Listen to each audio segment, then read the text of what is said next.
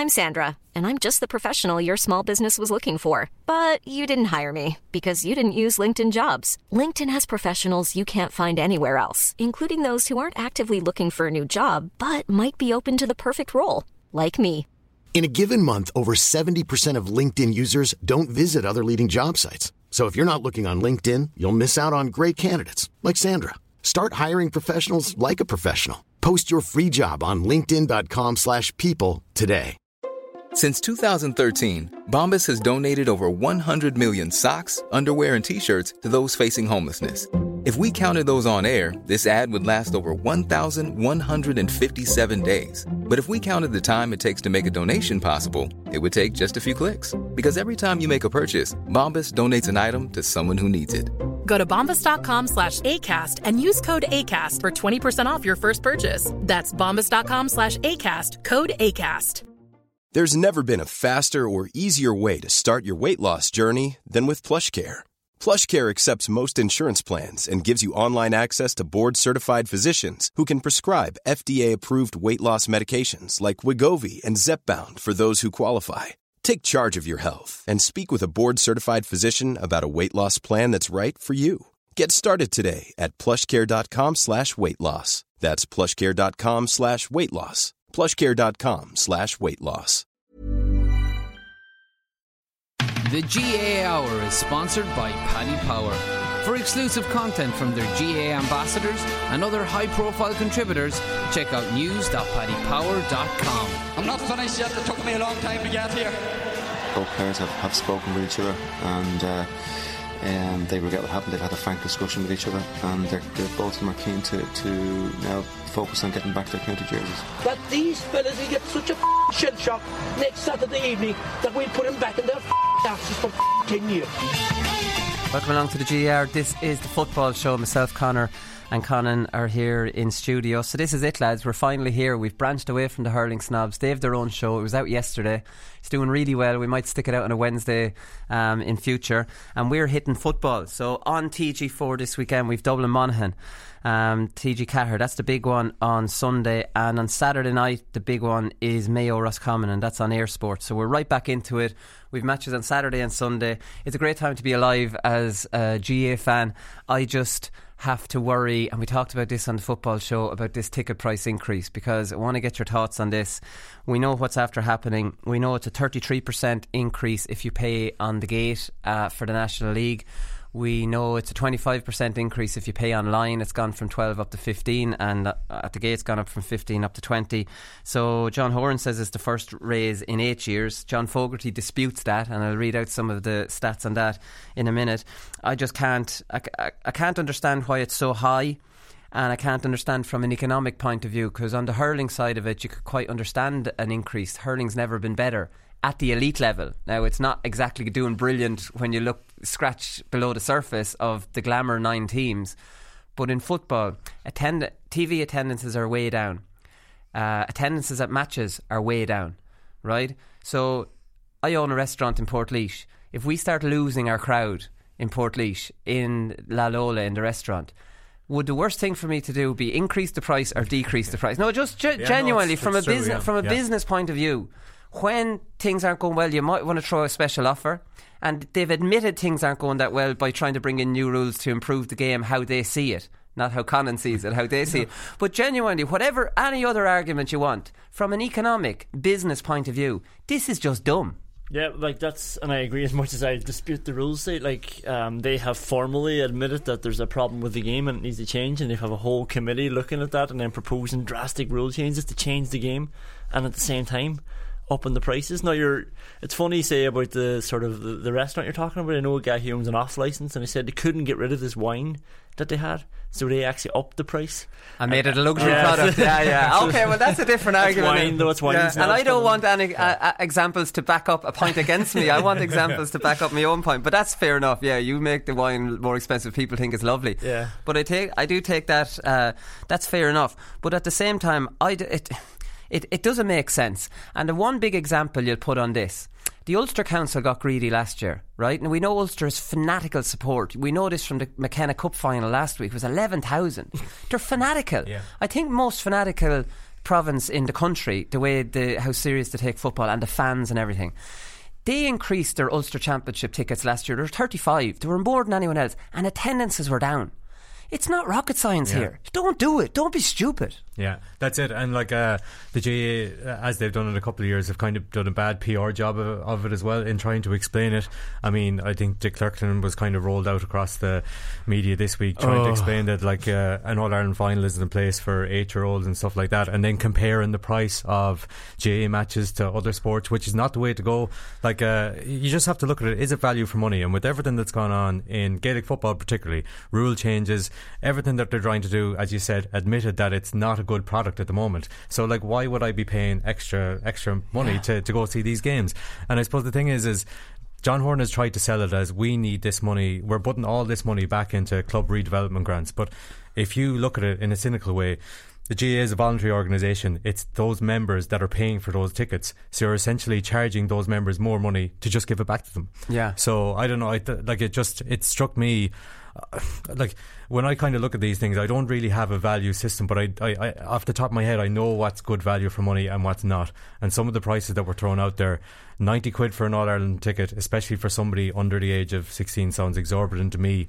Um, you know, league game for fifteen quid doesn't sound too bad, but then going back a couple of months, twenty five quid to go see the Cork County final, and I just think it's like the timing is all wrong considering where football is at. Just the start of the league, it strikes a negative note when they could have been positively Yeah. promoting it. Cheddar made the point yesterday. He said actually it contradicts that one for an All Ireland final. A huge showcase event. Now, I do take your point on underage. Yeah. he's not as he's not as concerned about that because that's a huge, massive thing, and you get value for money in comparison to other sports. I know we probably shouldn't compare because some people like to compare to other sports at, at certain times, and then say you can compare to other Yeah, sports if yeah. it doesn't suit them. But definitely the National League lads. So like I mean, you go in there for twenty quid instead of fifteen in the cold and the rain to watch to watch your county. You know, and you're not. It's already kind of acknowledged that this isn't. That's not great. And now you know the hand pass rule, which I think would have maybe spiced it up a little bit. That's gone. The idea that the the other four are in, but only on trial. So none of the managers are going to be in any way concerned about uh, creating a game plan around the attacking mark because what's the point? They're only going to have to scrap it come uh, championship anyways. I think when the hand pass rule was abandoned, the other four don't need to be trialled. They're not contentious. Nobody's even opposing them. Just let them in for the championship, or else what's the you know? It, It's like you're losing another year on them. The the other four have universal pretty much approval, right? Like you don't hear. eh, Like I think the attack attacking mark on its own, once managers start actually thinking about it, could actually end defensive systems. Because what's the point in having zonals if somebody marks it? You're better off Yeah. put pressure on the lads kicking it in rather than leave an easy, good diagonal pass. Look at Rian O'Neill for Armagh. You give him space there. Yeah. You can have all the sweepers you want. He's going to stick that in someone's chest. Do you think Do you people know- will use the advanced mark tactic during the league though when it's not going to be an entity come the championship? I don't think all? so. I think it, I think it'll happen. Just because kick passes Of go in course, yeah, happen, yeah, but I yeah. don't think strategies will be No, developed around so it, and that's that's really unfortunate because that's kind of a huge dynamic I would love to see in the championship. Mm, that's what I was saying about uh, Aidan O'Shea. Like suddenly he could end up being a, a full forward. You know, eh, I know he goes into full forward a lot, but he could end up being there for most of the game if the attacking mark was in and he's winning ball underneath the post and winning twenty yard frees every time. Yeah. which he'd pop over and like he's not coming back down and getting the shit kicked out of him when he comes back down. Yeah. he just gets the free and gets the score. That's the thing. So there's a whole attacking game plan you can develop around this. And I can't see that happening. Like the, the last mark that Tyrone got against Armagh, that was just like a ball by Kyle Coney. It, it was Mm. just that was his. He just made that up. It wasn't like a strategy. Yeah. Oh, yeah. And it actually should have been a free out because who was the one that caught it? Right, uh, McCurry. He took so long over it. You're only meant to have a yeah, short yeah, yeah, period yeah. of time. But I think that's a great, exciting element on the game. It'll be ignored in the league outside of one or two per game. Even in the in the preseason competitions, I think the stats were it was averaging at like three per game. Three, mm, Yeah. you know, and that's for both teams. That's not much, No. you know. So, like, I mean, it is a pity. But just to get back to the ticket prices, so this is what John Horan said, and like, I mean, I don't know, is John Horan being a little bit disingenuous here when he says this, or is he? He says, right, so the decision to raise tickets came about because we made a commitment to increase the, the revenue to club development grants from 2 million to 4 million over a four year period, right? So, over a four year period. So, you're talking about 500,000 per year. Um, so it's four. It's so it's four half millions over a period of four years. That revenue had to be found. We're very tight on our administration costs and the other grant structures here. The only way we could actually come up with the money is to actually raise tickets. We also promised out international units, and we will look at the funding for their boards. Right, that's neither here nor there. But here's one thing tier two competition. Why don't you sell that? Why don't you sell your highlights rights to more more broadcasters than just two? There's Mm. loads of ways you can come up with the money rather than pass it on to, to people you know that, that might not even bloody have it. The people the the the, the grassroots, the people that keep the whole thing alive. Like, so he was saying that this has not, there hasn't been an increase since 2011. John Fogarty in The Examiner had a very good piece yesterday, and he said it's actually eight years since the GAA conducted a price review, not a price increase. So John Horan, I think he's playing with with words, here, you know, like, and he's being misleading because John uh, Fogarty says in 2011 league tickets were reduced from 15 to 13, and stand admission to the All Ireland finals rose from 70 to 80. In 2014, pre-purchase league tickets for Division 1 and Division 2 and in football and Division 1A and 1B in hurling were made available at 10. 3 years later, the pre-purchase price rose to 12 and those bought on the day returned to 15. In 2016, stand admission to Division 1 and 2 final double header rose from 25 to 35. That's the on the day price to fund the post-match to fund the post match 100 year commemoration of the 1916 Rising. The following year, the double header final ticket was 30. In 2017, stand and terrace tickets for All Ireland quarter final and semi final tickets were hiked by 5 euros. Yeah. So he's like, there's been a whole lot of playing with prices, whether a slight drop or an increase in the last since 2011. And John Horan is trying to say this is the first time since 2011. And I think cynically saying that this money's going back to the clubs because when you say that. You hear a lot of people say, "Oh, well, look, it's going back to the mm, clubs." yeah. Well, That- find it for somewhere else if I you're going yeah, back to the clubs. Like the GPA get funded four million a year. Yeah. Like cut that by two million, cut that by five hundred thousand every year. We know about their wages. Why? What's wrong with cutting that? Why are the people paying in at the gate being charged extra? See, there's other ways of doing it, and uh, improve your broadcast rights. Yeah, Deal. and then, well, as Conor says, it's it's paid by the clubs for the clubs. So why don't we just take all that out and just let the clubs keep their money? Donate five Yeah, to your club. yeah. Do you know what I mean? And like, why, why am I sending it to the GAA and hoping that they'll give it But back? Cut out the middleman. Didn't Yeah. he say something about the price had to go up in fives because we didn't want to be do- dealing in two euros and euro coins at the gate or something like that? Well, we know about those bags of Ah, coins I used know. to be thrown over the wall. I know. I'm not going to mention the situation in Galway now, but uh, I think that happened in Laois before too. There was a bag of coins found out the back. yeah. but but to say that you have to cut costs and then to say, oh well, we can't be dealing with two euros and three euro, you know, it has to be done in fives. That just, I know. I think the GAA when they give out about cost cutting, like like it or not, they have a reputation outside of the GAA as a grab all association, and I, I don't think it's fair in a lot of places. I don't think that's times. fair, no. because most of it does go back to the clubs. But just as a look, as a like a as a kind of PR move, I think the the GAA talking about penny pinching doesn't look good. That grab all association is used by soccer fans and rugby fans Hmm. because of pure jealousy of the GAA Yeah. facilities, Yeah. and they look at, they look with envy at what the GAA has. And they, like I don't criticise the GAA on the finances that often because they do put an awful lot of the money back in into the clubs, and that's Yeah. why GAA clubs are the envy of every other sport in the country. It's like it's to be very very Hmm. proud of.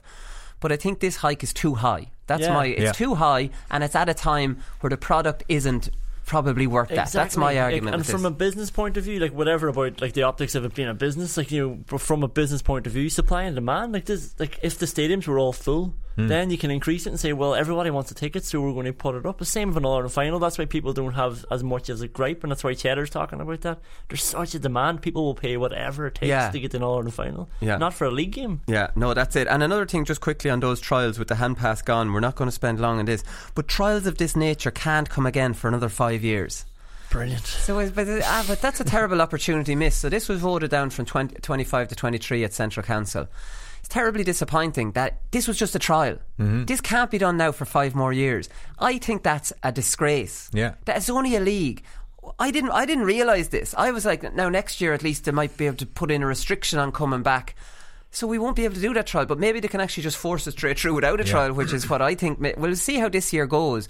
I think it's very, very disappointing. I keep saying it that we're actually wasting a year. So say this Mark.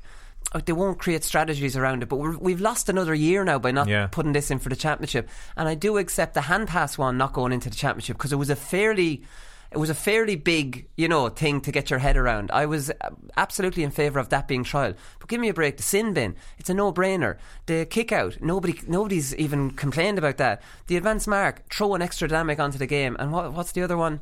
Sideline. Oh, the sideline Yeah. forward. Nobody. Do they need to be trialled? They're not difficult I- rules. I'd say three of those don't. The advanced mark is a bit like you know, you're talking like you saw Kieran McGeeney talking about the time wasting in the Tyrone game, and then just the change of the advanced mark to that inside the 45. There's a couple of handy frees being given out, so it does just change things a bit drastically. The others.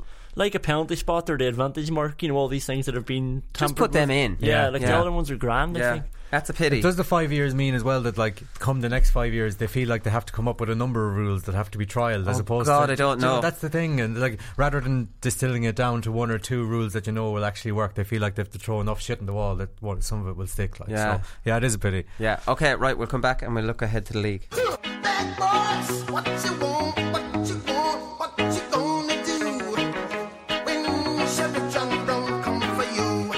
I work as a policeman at Garda Síochána down, down in Store Street and I'm coming back out and there's a cohort of loyal Tyrone fans still up in the stand as you come back out and they're roaring at me, hey Caffrey, you free state bastard.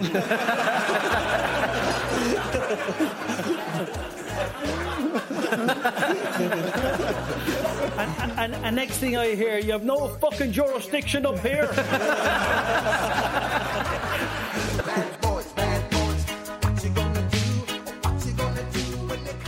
We're going to start with Division 1, lads, and Paddy Power has league champion odds.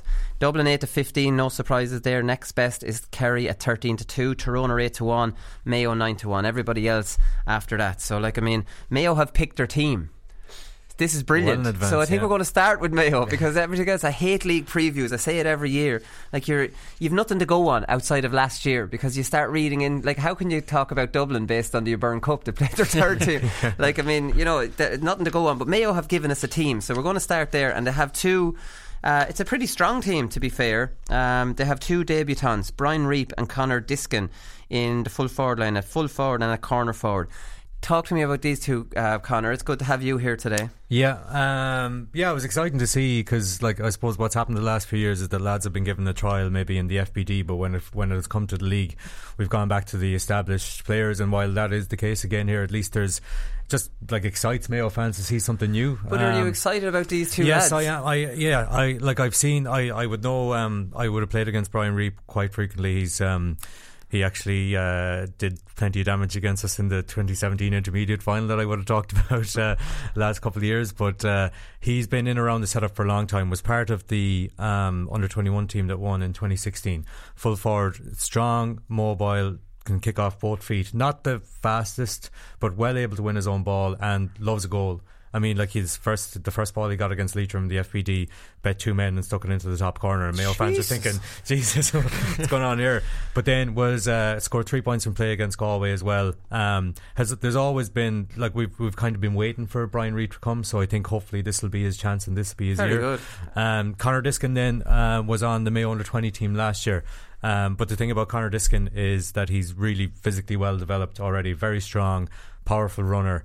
Um, again, well able to win his own ball. I haven't seen as much of Conor Diskin, only kind of little bits at club level, and what I saw with the under 20s last year. But from what I've heard, he's been making a really good impression in setup so far as well. Right. So, but is he a heavy uh, scorer? I don't think he's a heavy scorer. Right. Um, not not prolific. Like he re- reasonably decent scorer at club level. He often like Claremorris won the under twenty one championship there. Um, a couple of months ago, and he was playing midfield for Claremorris. So, well, that's probably because of his size as much as anything else, especially at that level. Yeah. Um, but I suppose the good thing about it um, for for Saturday is that they're they're not being given they're not being kind of thrust into a forward line that is is completely inexperienced. I mean the half forward line is Aidan O'Shea and Jason Doherty and Fergal Boland who has been very good in the in the couple of FBD He's got loads well. of chances, but he can't make the championship team. I don't think he's a top level We'll winning see. All Ireland wing forward. Well, we'll see because like uh, in 2016 was his chance. Um, he played really well in the league and started in championship, and then just kind of faded out. Or maybe it was 2017. Now, just the bits I've seen and the bits I've heard so far is that he's been, and I suppose like it's really hard to tell because everybody is apparently going well in January, but the bits I have seen of him, he is going well. So. Um, again, hopefully he'll he'll get a decent chance to kind of establish himself in that forward line. But Yeah. again, it, it could be his kind of last chance, as you say. So Rob Hennelly's back in goals. I don't know what to read into that. So he, I thought he was the goalie for James Horan. I'm trying to think back. Definitely was down in Limerick with that free All Ireland final 2013. Mhm. So like I mean. This is it, again interesting. David Clarke was the media darling probably for two years there under Rochford and got two All Stars when really Cluxton should have got one of them. But like I mean, I don't know, I don't know why I even brought that one up. But maybe the All Star selection is a joke, isn't it? but it's a very strong Mayo, Mayo team. Hennelly, Owen O'Donoghue, Brendan Harrison, Keith Higgins, Lee Keegan, Colin Boyle, Paddy Durcan, Diarmuid O'Connor, Donal Vaughan, and then we mentioned the forwards Fergal Boland, Aidan O'Shea, Jason Doherty, Evan Regan, Brian Reap, Connor Diskin. If Brian Reap makes it a full forward, Andy Moran might be looking at an impact sub or something. yeah, I think that's potentially, yeah, potentially, you know. Just the other thing I'm looking forward to is Jim O'Connor in midfield. Um, like that's where he would have played kind of underage for Mayo, and he was. That's a no-brainer now. He, ha- he did play against Kildare midfield last year. yeah, last well, year. that was the only real time he got to play midfield last year, and he was outstanding um, at for Ballintubber when they won the county and went on into Connacht as well. So just to see him, just hoping he's given an extended run of games um, at midfield. And I say like James Horan is is, is a fellow Ballintubber man as well, so he's like, well aware of his potential in that position too. So that's what I'm uh, like of all things about Mayo in the league. That's what I'm looking forward to seeing most. He's always been a midfielder as well, right? Like throughout his whole club career, he's always Yeah. been a midfielder, and it, it is. A, like, I know, like that middle eight is similar these days, but playing midfield when you're facing the play and you're going towards the post is different to Yeah. when you're tracking definitely. back from. and you're not marked. Let's Exactly, be honest yeah. about it. You pretty much have a free role, and Yeah. that's it. Whereas wing forward, you don't really. The wing back could decide to follow you around the field. You know, you you just have a free. You have it free, and Diarmuid O'Connor's got such a great engine. He, you'd imagine, Brendan Harrison a full back. Ger Cafferty seems to be gone. He was his. He was Horan's favoured full back when he was there the last time, but Cafferty seems to have lost his his uh, mojo a little bit. He seems to have slowed down. Brendan Harrison could definitely do a job there. Keith Higgins back in the mix. So yeah, Mayo I think will probably have a decent league in comparison to what they had um, the last couple of years. Um, what about quickly these Westport lads? Because there are a few Westport lads who James Horan managed got a few FBD games. Is it Fionn McDonagh and James McCormick? Are Phil, they? McDonagh picked up a knock in the. Uh, he was playing for UL in Sigerson, so if uh, he would have played both the FBD league games, and I saw him against Leitrim, he was in and out, but finished very strongly. And by all accounts, he was decent against Galway as well. Uh, the other James McCormick is Claremorris, but uh, the other one to look out for is uh, Colin Moran. He's uh, I'm not not sure is he in the 26 for the next day, but he's a kind of a small live li- live wire corner forward. Ah, forget about it. Forget well, about it. we'll see. The We'll game's see. moved on from those We'll lads. See, we'll see. We'll see. you name a, a little skinny live wire that does well now in the, in the Small- modern small, game. stocky live wire, like Ah, you know, he's, strong enough now. too. Like so, Okay. you know, All look right. out for him. okay, Jamie Clarke. Actually, you'd think Jamie Clarke doesn't tog out that big, but Jamie Clarke's actually a very big man. Like he's a big, he's a big fella. So Killian O'Connor and Tom Parsons are coming back from injury. They'll, they'll obviously be back. You'd love to see Tom Parsons back at. Uh, at a high level, that's up for debate whether he will or not. So it could be Séamie O'Shea and Diarmuid O'Connor at midfield. But here's one James Horan I thought was interesting before we move on. So this is James Horan after the Galway game. We didn't take any long kickouts with the breeze. You'd have to look at that. We got six points from 14 shots, and you'd be disappointed with that return. So there's some of the numbers we'll be looking at. We didn't take any long kickouts with the breeze. I find that amazing at this level that that wasn't even discussed. Like, is that Yeah. like the goalkeeper? You just decide whatever you want to do, and would a manager not say during twenty minutes to go, get that bloody thing down the field? Or another theory in this is is during those these preseason games, managers often just let them go out and play. And you can be sure James Horan is saying, well, that goalkeeper's card is marked now. I think, was it Hennelly? I can't remember Was who it was. Hennelly, yeah. Hennelly. Why was he not driving it down the field? Do He's you know, well able- the- he's well able, And like. he's a boomer. Sure, Except down in the Gaelic grounds, not quite booming enough, but that was still a really long kick in fairness to Hennelly. But I thought it was interesting that he said we didn't take enough. We'll do something about that. you? Yeah. yeah. It's a hard one because keepers are just tuned now, aren't they? Like to get the ball out to a player as Yeah. soon as you can. But it's the same. Do you remember the All Ireland where Cluxton was having uh, having a, ter- a bad time with his kickouts, which is very unusual, and Jason Sherlock went running down to him, and Yeah. then suddenly Cluxton starts. To, Every single one short after why that. did you have to tell Cluxton that? Like, I mean, like, what's wrong with these goalkeepers? A stra- It's definitely a strange one. But anyways, listen, maybe it's just uh, these pre-season competitions, and it's not a big deal. It's hard to know what to say about Dublin lads. They're a machine. They are not at full strength. They could be there for the taking at the weekend uh, away to Monaghan. You have Kilkenny out. You have Brian Howard out. Um, and you have who's the other one that's out there that had a, Fenton? had a uh, James, James- McCarthy, James McCarthy and Fenton as Conor well, I. Callahan's out Yeah. as well, and they're only back from Mexico. And we know they weren't. The last time they went away against Cavan, I think it was, they weren't brilliant at the start and ended up winning. But Monaghan are a good bit better than Cavan, so it's hard to know, lads. We kind of covered Dublin a little bit in that they have these few young lads, and you know Jim Gavin will probably make a change or two just to completely freshen it up, and maybe that fullback position and that McMahon fella might be the one to move in there, and maybe who Philly McMahon could maybe feel under a little bit pressure. when you get into your thirties, Jim doesn't want to know about you. You have to remember that. Yeah, but Philly McMahon has been.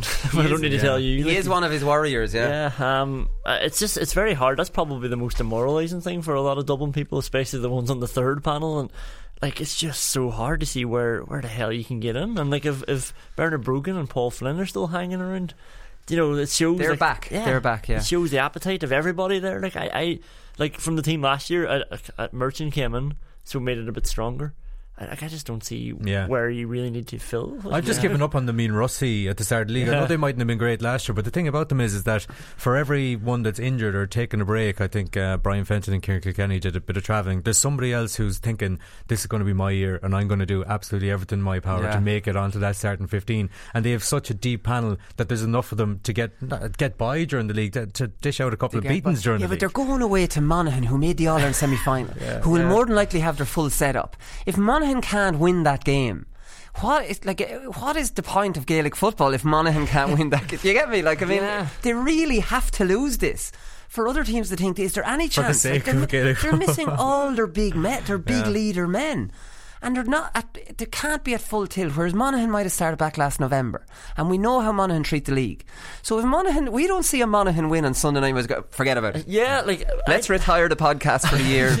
we probably should. Like I, I think of Dublin's depth, and it's been maybe not a great gauge, but remember that underdogs game, and they they rounded up the best players around the country. Came to play a Dublin select side, just a pile of club players.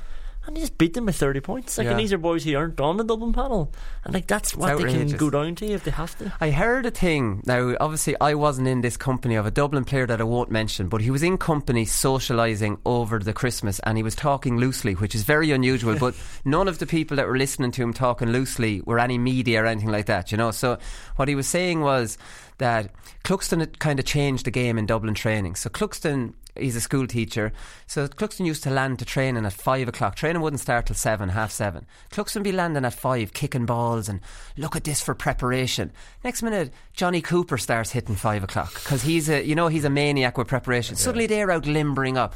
Suddenly this becomes a, a thing now that all the, Dub- the if you want to impress Jim, you're landing at five. So now all the Dublin lads are expected to be at training at five. o'clock. Ah, now here. training doesn't start till seven, and maybe the five is an exaggeration, but this is what was told. You know, Chinese whispers. But the fact remains that the Dublin lads are out on that field at five or six o'clock with training while other poor feckers are in a car in traffic trying to get down for training. This is just a different level. It's just a different level and it's just this isn't a criticism of Dublin. You always have to qualify that by saying a criticism.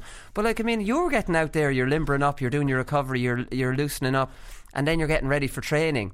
And if you were not one of the Dublin lads doing that, you'd be wondering, Jesus. Jesus. Yeah, yeah. Feeling rich coming Yeah. in. Oh, I'd say Howard was a banker to have been there early because he he played a brilliant game last year. So it'd be interesting to see who didn't go on the Dublin holiday. We heard nothing about it this year. yeah. But it, that's interesting, isn't it? Like, I mean, that wouldn't happen anywhere else. Where it ha- How much I could you do if you like what training at like half seven? You're there at five o'clock. Oh, I don't know. Thinking about I don't it, know. just- Now I am saying the five o'clock yeah, could be yeah, Chinese yeah. whispers, but started defi- off at half six and now Yeah. at five. You know, some managers always say get there for quarter to quarter to seven. You know, so six forty-five for seven. I want everybody to start at seven. Yeah. Dublin, it's like five o'clock for seven. yeah, yeah, I, I just I just think it's almost it's gone to a level here where how are Dublin? How can it be beaten? And when you throw in everything, because Declan Kyne, lads, this is brilliant. So Declan Kyne, I was reading yesterday, Galway cornerback. So you know how much fighting was going on to get Dublin out of the to Croke Park for their Super Eights. Genuinely think with Dublin dominance they should stop playing their league games there. It's not fair, but that's for another show. So the, the it's going to go to Congress now where they get two Super Eights, and you'd imagine, surely God, it's going to win because, like, Yeah. what county would vote? Although 11 of 12 Leinster councils voted to keep them in Croke Park for Leinster quarter final because they were promised money. So you don't know what way delegates are going to are going to uh, vote because a lot of them couldn't give a shit about the playing side of it. They want easy money coming from Croke Park. But anyways, so Declan Kyne comes out and says, We're so used to playing Dublin, or Dublin are so used to playing in Croke Park, maybe it's a slight advantage for them whereas teams like us wouldn't be playing there every weekend. Fair enough, Declan, that makes perfect sense to me. It definitely makes a difference. Maybe semi finals at least should be played in a neutral venue. So, says there's plenty of grounds around the country that could host a semi final if the GAA wanted it. So, this is the brilliant part about this. Maybe semi finals at least. At least. So at the least now, so we could bring the final out of it. well, look at the final. oh, God. I don't think we're going to get semi Not gonna finals. No, I don't. There's absolutely no way that an Ireland semi final should be taken out of Croke Park, no matter who's in it. Dublin or no one. Absolutely, Super 8 should have won. And I think. Dublin should absolutely not be allowed to play their league games in Croke Park. That should not be. It's an unfair advantage. But I really appreciate Declan Kyne from Yeah. one of the big teams actually coming out and saying Yeah. that. Like it was brilliant. But uh, we'll move on to Galway here now, lads, because we again we kind of touched on this as well. So the Corofin lads, seven Corofin lads have come in this year. Now I'm not sure how many Corofin lads came in last year, but you have. Um, you have Eamon Brannigan, Adrian Varley, Paul Conroy. They're long-term casualties. But d- during the McKenna Cup, you had um, Dylan Wall, wing back, and you had our man Kieran Molloy, the other wing back. You had Michael Farragher um, at centre half forward. Now, none of those three lads were on the Galway team last year, and in my opinion, the two Sweeneys are gone this year as well. And I think, to be honest, I think they're slight weak links, anyways. So if you had McDade and Molloy, maybe the two wing backs, suddenly you have a massive amount of pace there for Galway, you know. And we know McDade is back. We know Michael Daly's going to have a full year um, this year, where he only came back for the championship. And there's somebody else back this year as well. Was there? Was it McDade and somebody else? Um, I can't think anyway who who that other one. So you have the Corofin lads actually committing. That was a big thing because Corofin usually told go away and win your try and win the All Ireland, Ireland. yeah. They were back for the FBD, which I think those Corofin lads. Like the Na Piarsaigh lads in Limerick are thinking to themselves, geez, we were dealt a bad hand last year. We came in late and none of us really got in outside of Ian Burke, and he only got back in for the championship. This year we're going to make it look like we're giving more of a commitment, and definitely Corofin lads strengthen Galway's hand.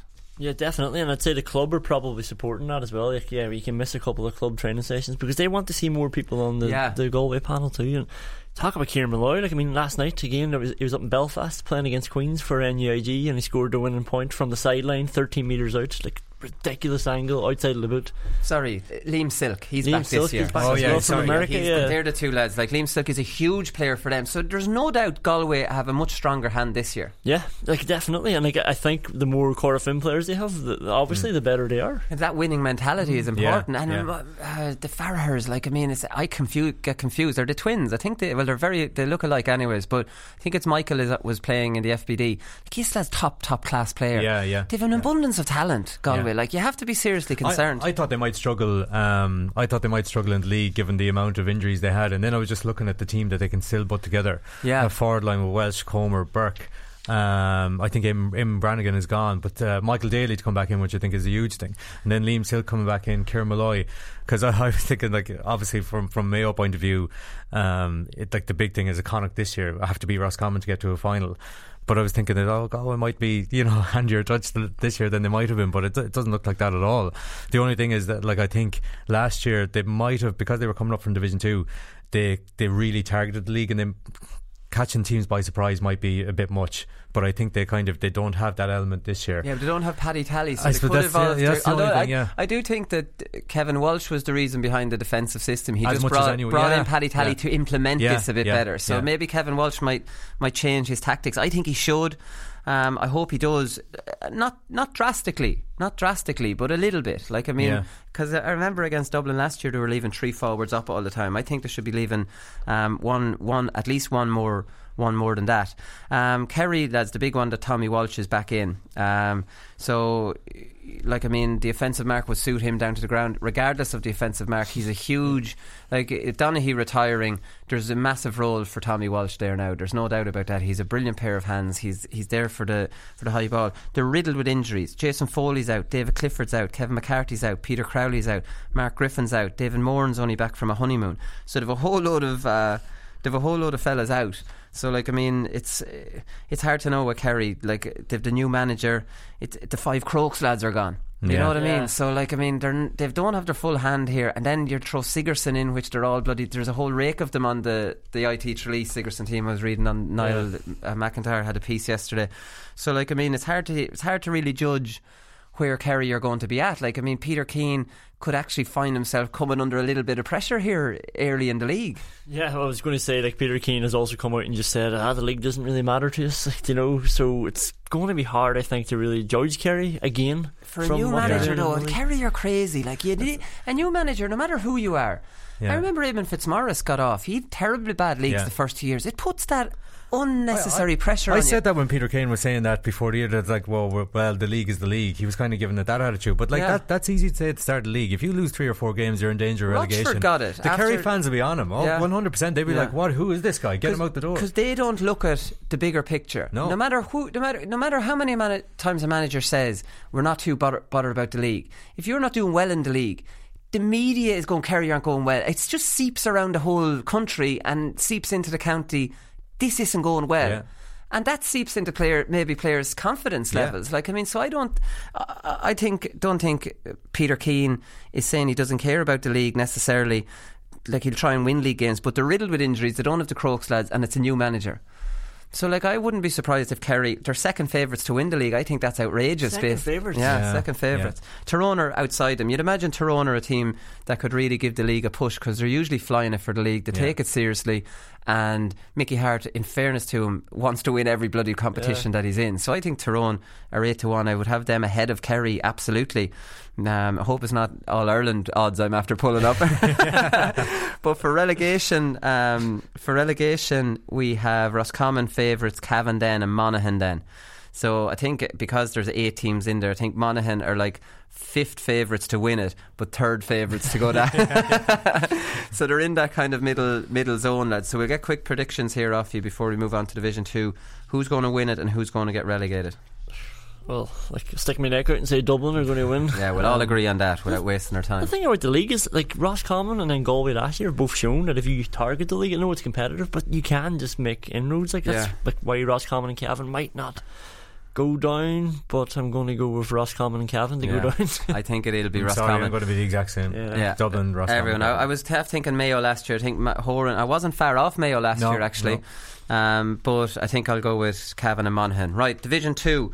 What are we looking at here? Division Two. Yes, this is the greatest Division Two in the history of Gaelic games. That is the, that is a fact. there has never been a better Division Two. Division Two is better than Division One. It is. Look at it. So you've got Armagh, you've Donegal, you've Kildare, you've Meath, you've Tipperary, and that's not even mentioning Cork, Fermanagh, Cork, Fermanagh, and Clare. Clare came third last year. So at your peril now, write Clare off and start tipping them for relegation. So you've Donegal are one to two. Um, for promotion, they're unbackable favourites. Then you have Kildare at four to one. You have Cork, unbelievably third favourites for promotion. I have them favourites for relegation.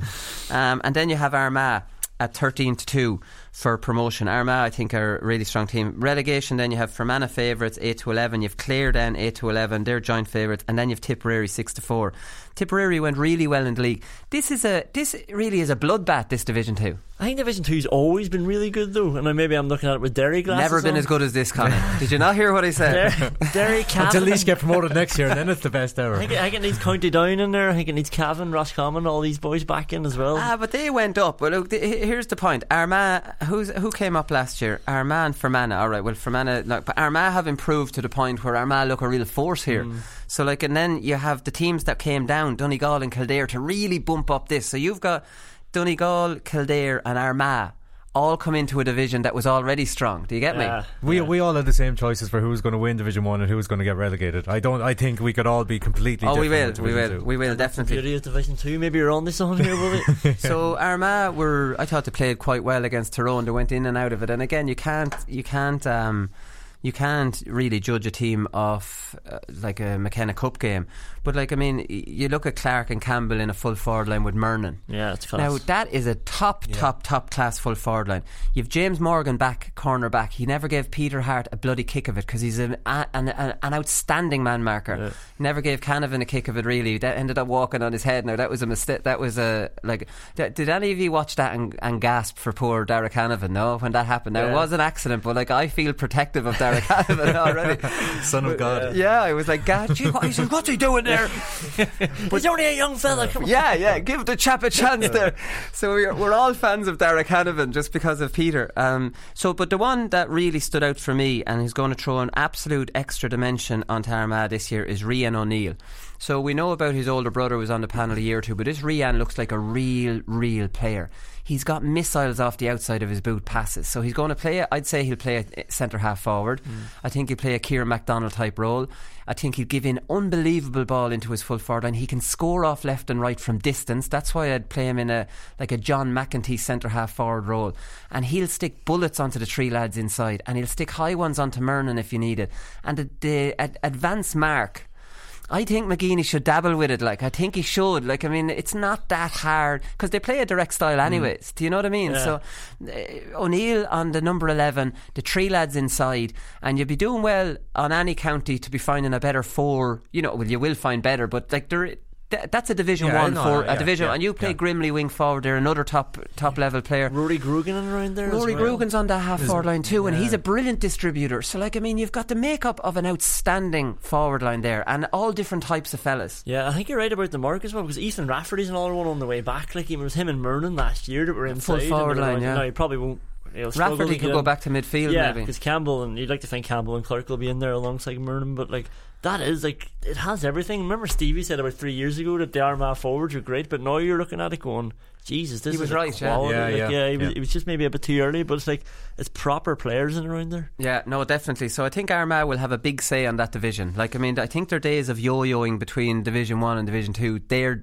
they should be done now. That looks to me like a solid Division Two Division Two team. It's a difficult start for them though because they don't have a home game until the fourth game. How's that? So oh, they got, they Kildare got away, then they got punished. But they're playing in Newry, which isn't too bad for Armagh. They're playing Clare and Newry, and then they got Meath away. So right. the first two away games are Kildare and Meath as well. So yeah, it's a tricky start. It is a tough start, and then. I think you factor in. I think Murnin's out at the minute. Oisin O'Neill's out. There's another player that could be coming in. Oisin O'Neill. Um, you know, so like it might just be I don't know, it might just be a tough start, and then you know with the league if you get off to a bad start as well. Yeah, exactly. It's hard to know. Do, to talk about about Donegal is obviously the Gweedore lads are out. Stephen Rochford influence, like I mean, so Stephen Rochford is a coach. We know what type of football Stephen Rochford likes. Yeah, I think this is a really interesting dynamic in Donegal in that Donegal will have been programmed from the Jim McGuinness era in Jim McGuinness football. Karl Lacey is a coach now, has been a coach. He is programmed. Now, while they did like evolved their game a little bit last year. They're still programmed. So we saw them against Dublin when they're losing. They're still playing that same kind of dropping lads back. Now they leave maybe three forwards up, two forwards, but they're trying to get up and support them more than they were, and they're using the kick pass more. Paddy McBrearty's back. I would say the likes of um, Lacey, the likes of Bonner, we will never have seen an angle like maybe Rochford is coming at it. You know what I mean? Like it's a totally fresh thing that I can see um, I can see Rochford having a brilliant influence on, on Donegal because? I think that they have the we I've said this last year they have the size they have the athleticism they have the kickers they have the footballers to compete. I think they need to get away from that defensive style uh, within reason and I think they need to leave some of these brilliant forwards they have up there up there. And I think they'll do that with Rochford and I think he might throw a rabbit. We know what he's like. He's, yeah. a, he's a risk taker Rochford and I don't think Donegal are traditionally risk takers. Well, you know, they're, it's, they're more conservative. He, but I, he has a lot of convincing to do because I think Declan Bonner would have would have made kind of roads to try and move away from that style of play. And yet, as you said, as the kind of season went on, they kind of just reverted back to type just because it's so programmed into them. Do you know what I mean? So, but like, yeah, like they absolutely have the tools to play the way Rochford wants. And I, I think with that in mind, I think that dropping to Division Two mightn't necessarily be the worst thing for Donegal because um, it like uh, even though Division Two, as we've said, is like is so competitive, it mightn't be let's say as cutthroat or ruthless an environment as Division One, where you lose a couple of games and then you, you tend to get a bit conservative because all you're thinking about is survival. Yeah. So with with, with kind of the with the Gweedore lads out and with, I don't think Paddy McBrearty is back for the league, is he? I, like, No, he's out for the league, I think he's, I think he's Right. out for the league. They're kind of bringing him back, so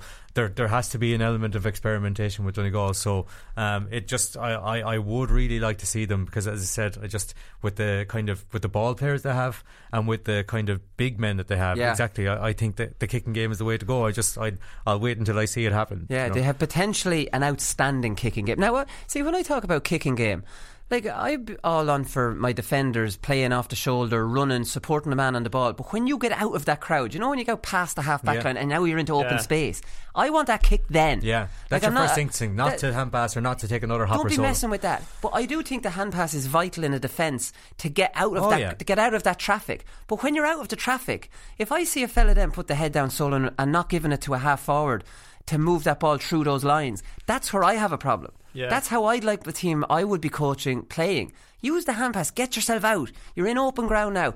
Boom, get that ball down there. They're big, strong men. They can win that for you. And then they can give it inside. And the full forward line is not going to move until the half forwards actually get out and get, win those balls. Then you're giving tasty ball into them. And then you're through those lines. The way it is now is just, it's, it's, it's very, it's all running. You know Yeah. what I mean? Yeah. See, when does the full forward actually know, right, I'm making a break here, I'm getting this? Yeah. Because that's the game plan. I know I'm running. This isn't by chance that this lad's going to kick it. I know he is because these are the instructions we're Yeah. given. Do you, do you see the difference? Yeah. Yeah. Sometimes you see teams and you see like, a lad's out in that open ground and then he's running on with it. He might run into trouble and throw it back, and it, it- that move's gone. Yeah. So, like, I mean, you know, and then another lad might kick it and the half forward might get it, and instead of giving it in, he'll recycle it or he'll do some. It's like, what, what's these lads' game plan? Like, what are these lads actually trying to achieve here? Yeah, it's it's all it's all running, and then it depends on Patrick McBrearty scoring ten points. He against might Kerry. loop around. On the loop, Yeah, on the yeah. loop. and hope he Yeah. does that ten times and kicks it over his shoulder, like you know. And then I think their biggest weakness was exposed when obviously he was gone after the Ulster final, and then it was all eyes on Jamie Brennan, and it was like, can he be that man for us? And he's he would be an amazing forward as part of a, a as part of a Stephen Rochford system where Yeah. it was actually using the forwards and they were going through these processes and stuff, and Yeah. that's where someone like him can flourish, but.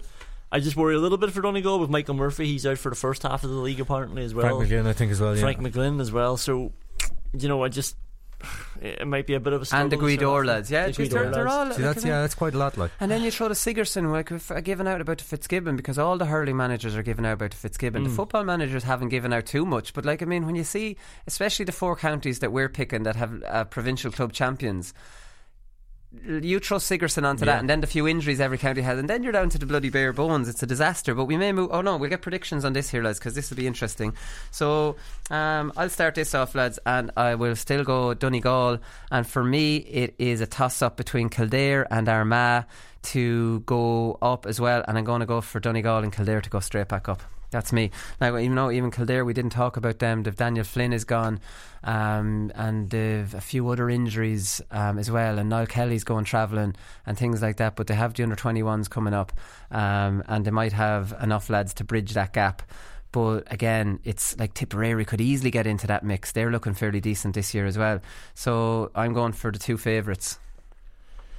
I'm going to go with Armagh and Donegal. Uh, and I'm only going with Donegal just because I saw Declan Bonner's quotes uh, today. He was talking about how they want to win every game and they want to go up. And I was like, whoa, that's a bit bullish. You know, most of the time people are playing things down, especially when you have McBrearty and Michael Murphy going. But um, yeah, so he's he's won me over, so I'm going to go for Donegal and Armagh. yeah, Okay. uh, Donegal, Kildare for me. Donegal Kildare. Right, relegation, lads. I'm going for Meath and Fermanagh. So uh, apologies to Meath, but I did tip them last year to go down, and again I wasn't far wrong. So don't listen, don't start criticising me now. um, so I'll go Meath and Fermanagh to go down. I'll go. Um, I'm going to go Meath and Cork. Meath and Cork, yeah, Cork Yeah. definitely in the Jeez, Meath and Cork, boys, the two I traditional know. giants. I, I was thinking Cork as well. because just just on the like not a whole lot of evidence of what's happened between before the league. But I'm going to go with Cork and Fermanagh. Cork and Fermanagh, right? Okay, that's fair enough. So we'll move on to Division Three. We might have to move through this, lads, because Jesus Christ, we're we're we're going to. Ta- I hate these league previews. You could actually be here for three hours talking about it. So, like, I mean, the two the favourites here to go up, lads, are down at ten to eleven. Laois second favourites at five to four. Then Westmeath. For relegation, you have Louth and Carlow are the two favourites um, to go down. Very hard to look past the the what Paddy Power, in fairness to him, has. Down, obviously, interesting with Paddy Tally getting the top, top job for the first time. We know that he fav- in recent past has favoured defensive football. With Down in 2010, didn't favour defensive football. With Tyrone in 03, didn't favour defensive football, favoured intense tackling and all that, but that's fine. He's brought Benny Coulter in, who I think Benny went off Twitter and came back on it. But Benny is a huge um, criti- critic of defensive football. Oh, yeah, Being yeah, the player that he was, he hated it. So it's interesting that he's in there.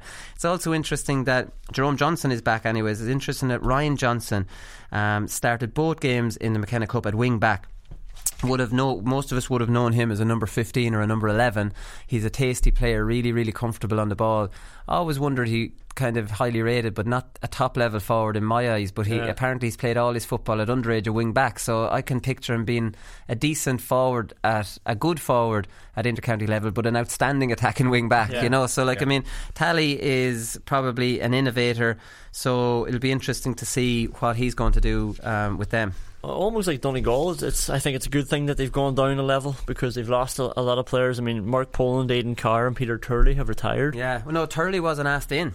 Was he not yeah, asked in? I was reading Well, quotes here. assumed he's retired. But listen to this from Peter Turley, not to cut you off. I just saw this, right?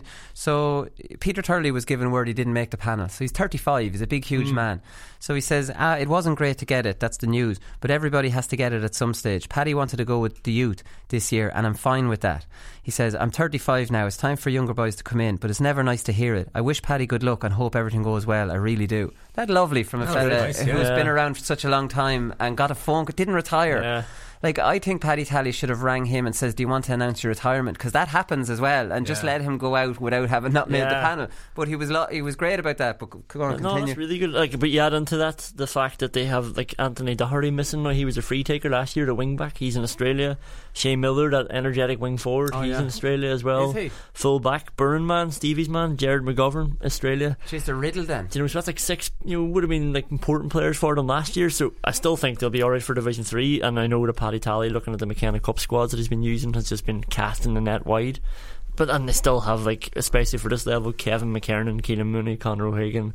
Do you know all these players? Don't know Harry, Connor Conor Harrison. Harrison. Yeah, I know they're still a very good team. They play Laois this weekend at home on Saturday night, so that's a huge game. It's a terrible draw that Laois got the hardest team in the whole division away. Yeah. So you know that's that's probably There's one forward that's showing up well for them, Pat Havern. Uh, Saval man scored 1 3 against Cavan, 2 3 against Queens. He's been in and out in the past, so All you know, maybe it's somebody to be So looking that's at. now. one to look out for. Yeah, Laois are the other kind of uh, second favourites there. Gary Walsh, Niall Donoher, Darren Strong, all gone off the panel. Strong and Donoher retired. Gary Walsh was dropped.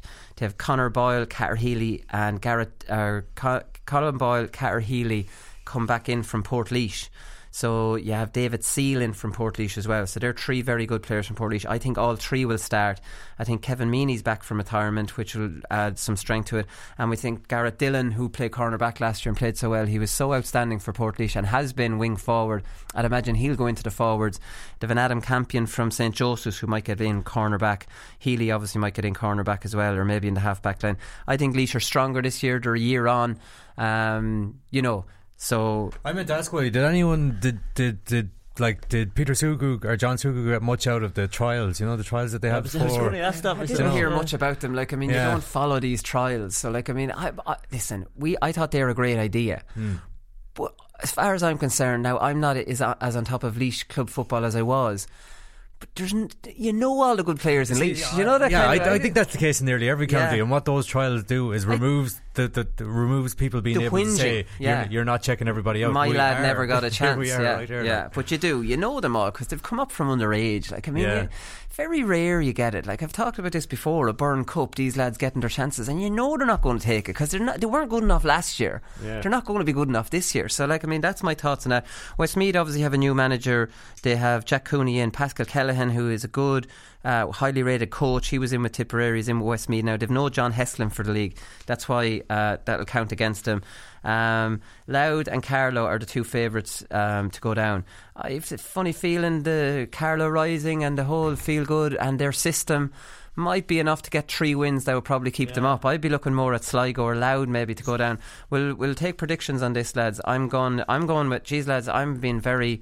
Um, I'm being very uh, boring this time. I've gone with favourites nearly on every division. I'm going down in Laois to go up here, lads. Are Laois your second favourites, yeah? Laois your second mm. favourites, then Westmeath. I think uh, Longford, of course, won't have the Mullinalaghta lads until February, although they'll probably lose the Crokes and they'll have them back for a lot of the league. I think that there's there's a lot. I, th- I don't think Carlow will go down. I think Laois and Down will go up. I think uh, like could, it could be a toss up here, lads, between Sligo, Offaly, and Louth. So I think like let's go Sligo and let's go Sligo and Louth to go down for me.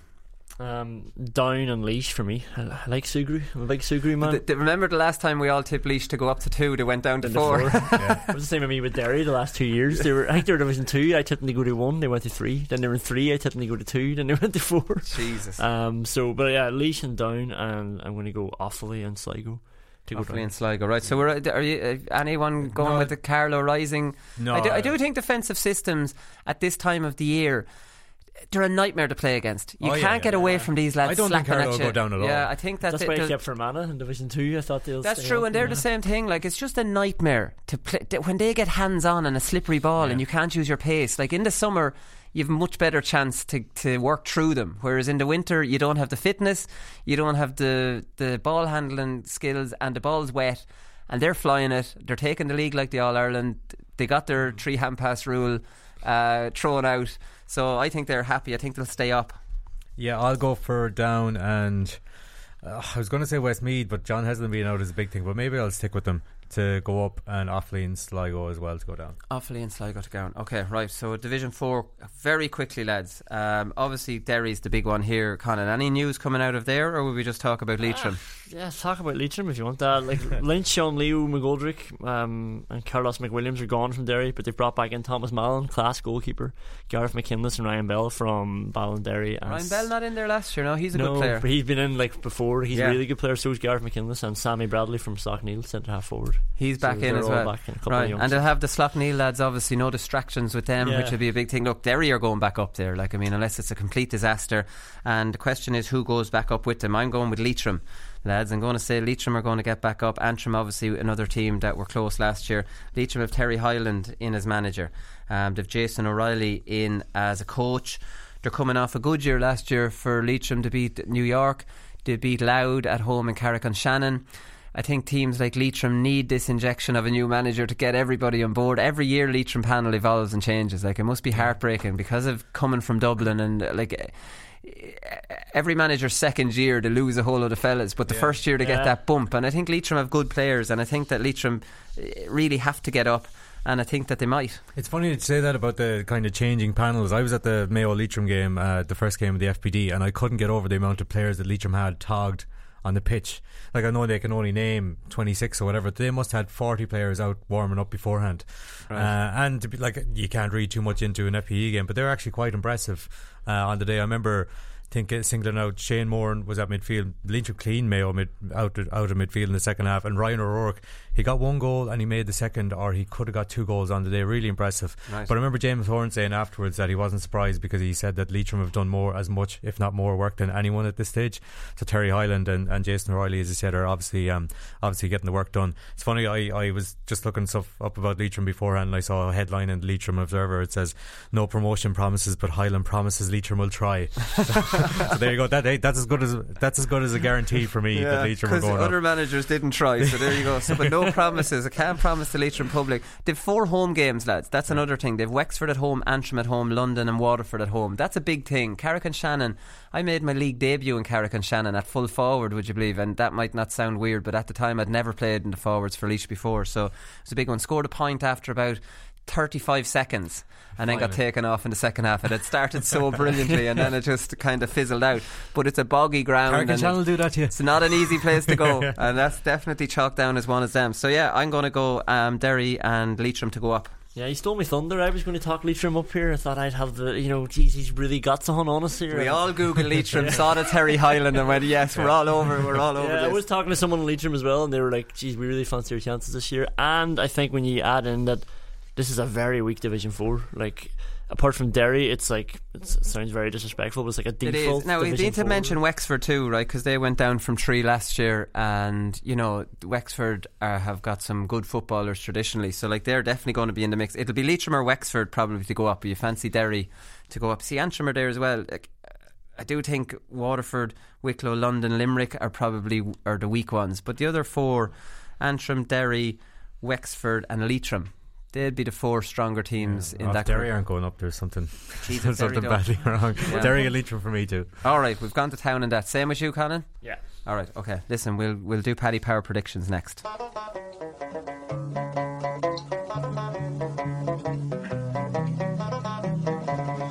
Dear, great to finally get to interview you. Oh, really, yeah. Do you- do you- Why do is it great? Why do you not do many interviews? I don't know, really. Um, I've been asked to do a whole pile. Really? Yeah. Have you ever rang me? And we, I know we spoke about the defensive side of things. If you're coming in and you want to be, if you want to be the Wooly Parkinson and and just play for myself, and Well, an, an inter-county corner forward isn't just hatching inside either. He's, No, you know, no. he's, unfortunately for you, Wooly, it won't last forever. And you can ask ex-players that. You can ask your, you know that yourself, Wooly. Yeah, mine never started at yeah, all. Well, that's, that's neither here nor there.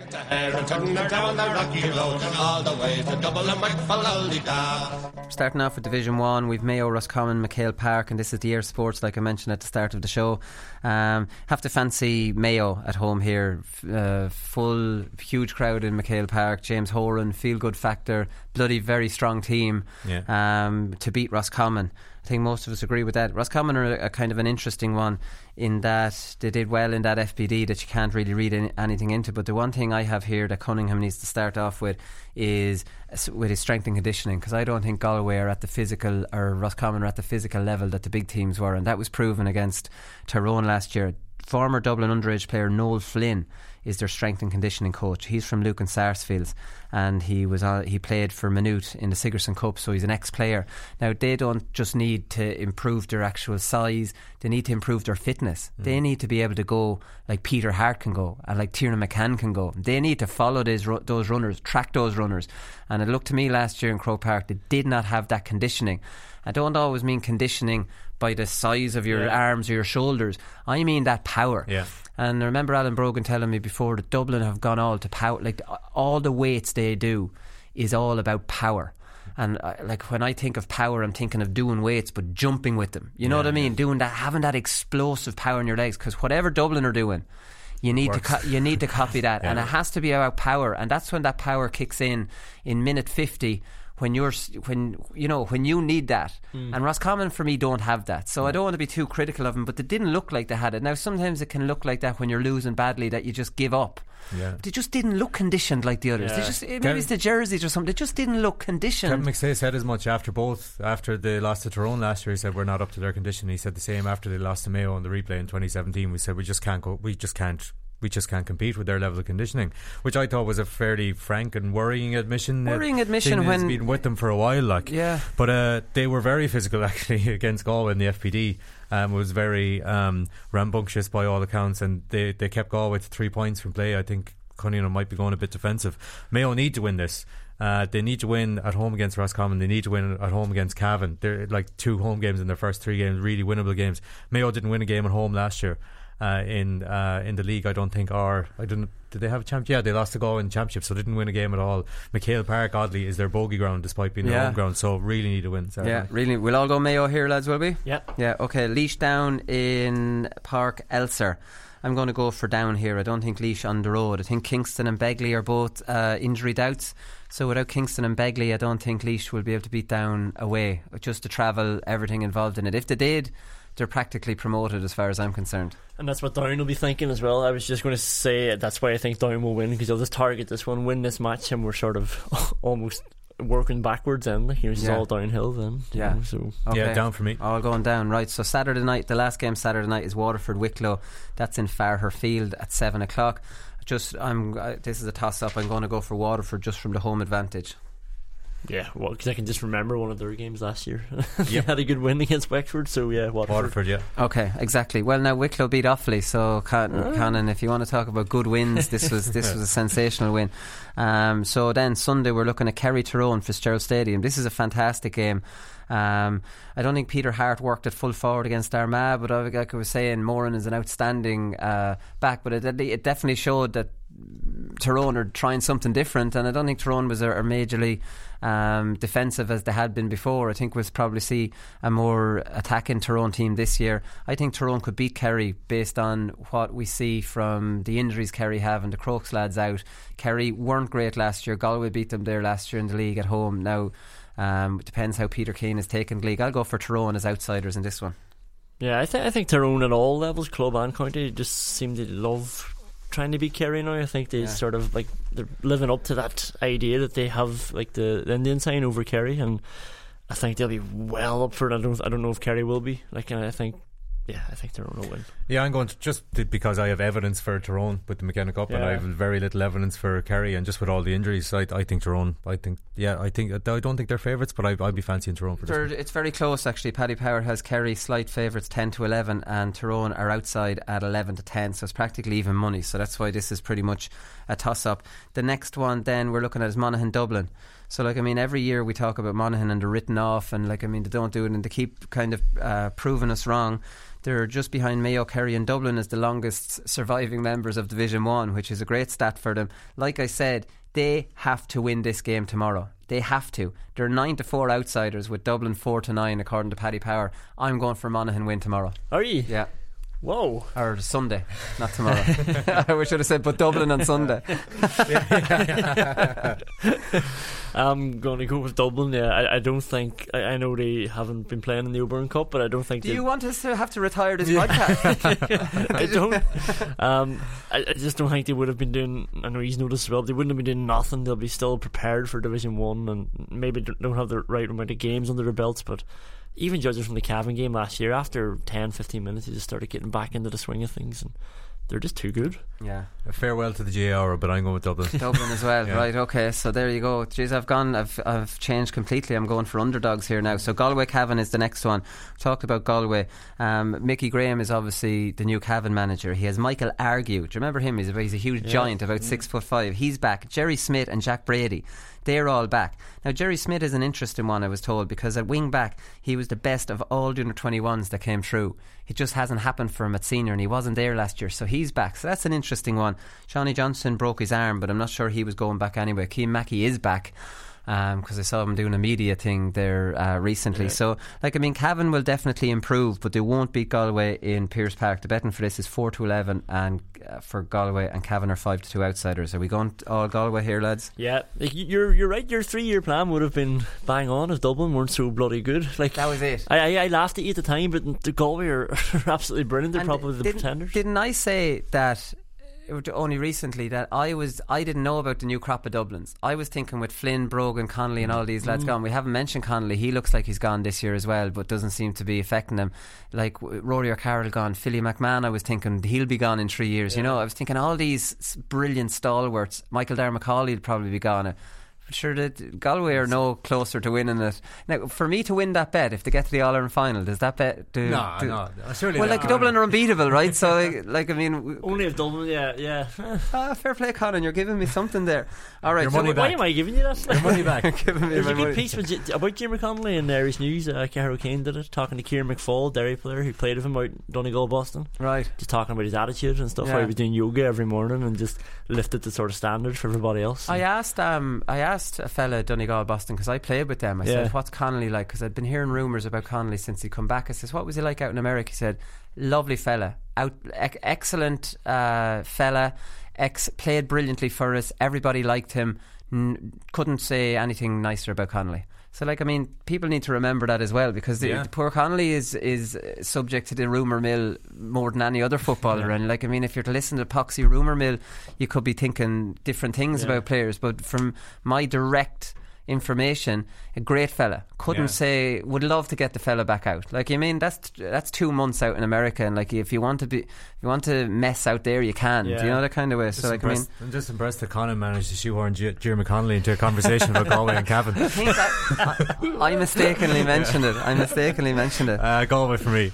Yeah, all Galways. Right, Division 2 lads. Clare at home to Donegal. This is a real banana skin for Donegal because, again, Ennis isn't the greatest place to go. Clare really be up for this. I think Donegal will just about pip it because they just. Donegal, I see Donegal as one of the real forces in Gaelic football, and the real forces don't play, ply their trade in Division 2. So Donegal just simply have to get out of this division, and for that reason, whether it's great logic or not, they're Clare 3 to 1, Donegal are 1 to 3. It is a difficult place to go. I fancy Donegal.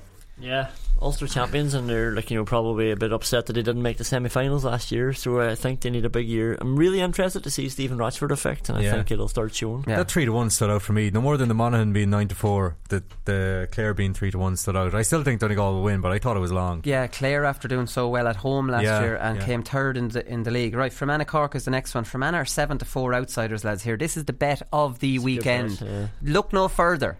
So you go Fermanagh uh, Monaghan double there, lads. You'll be doing a nice little uh, little bet. So Fermanagh Cork seven to four. Cork are four to seven. Cork are kind of a bit of a shambles at the moment. Colm O'Neill, Donnacha O'Connor are both gone.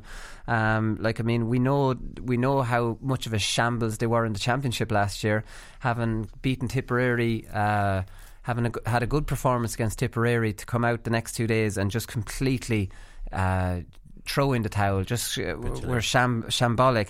Now, in fairness, Fermanagh are not full strength. Seamus Quigley's not part of the panel this year, and Gallagher Gallagher wouldn't give any further detail outside of saying he's no longer part of the panel.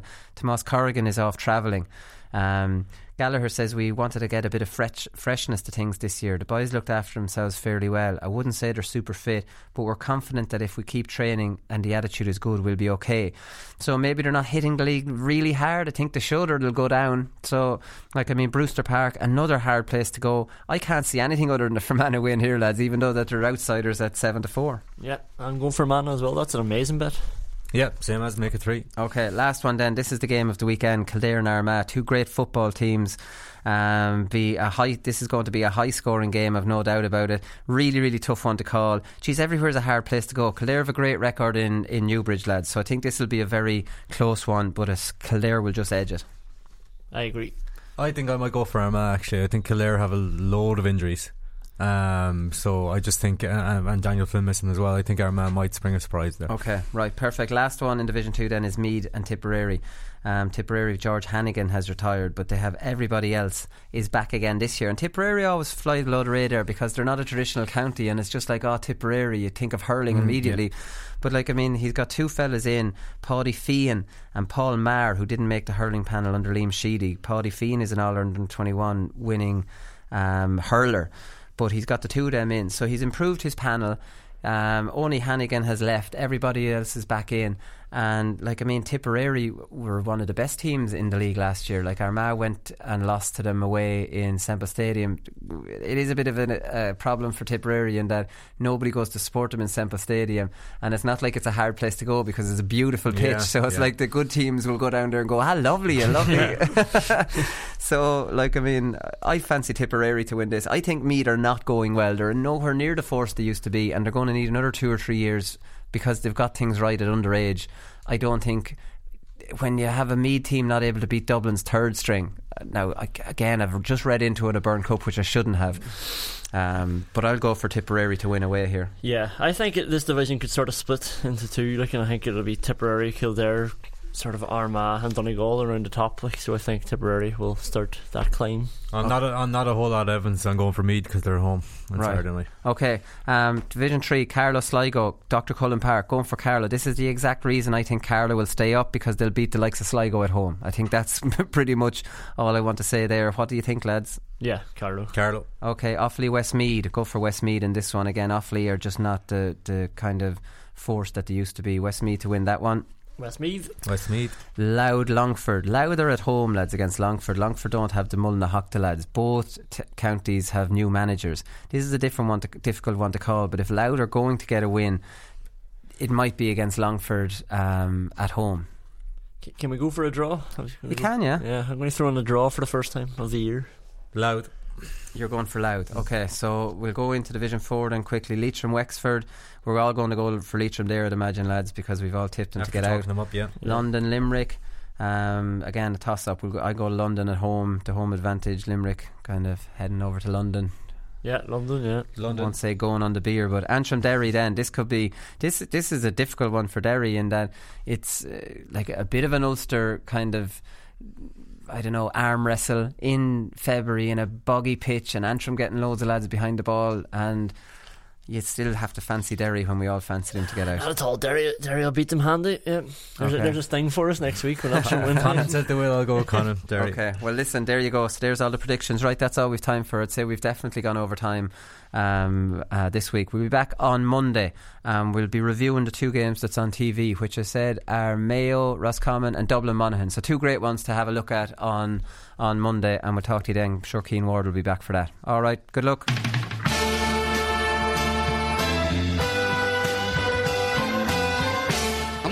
Yet. It took me a long time to get here. Both players have, have spoken with each other and uh, um, they regret what happened. They've had a frank discussion with each other and they're, they're, both of them are keen to, to now focus on getting back their county jerseys. That these fellas will get such a shell shock next Saturday evening that we'll put them back in their asses for 10 years. The GAA Hour is sponsored by Paddy Power. For exclusive content from their GA ambassadors and other high profile contributors, check out news.paddypower.com.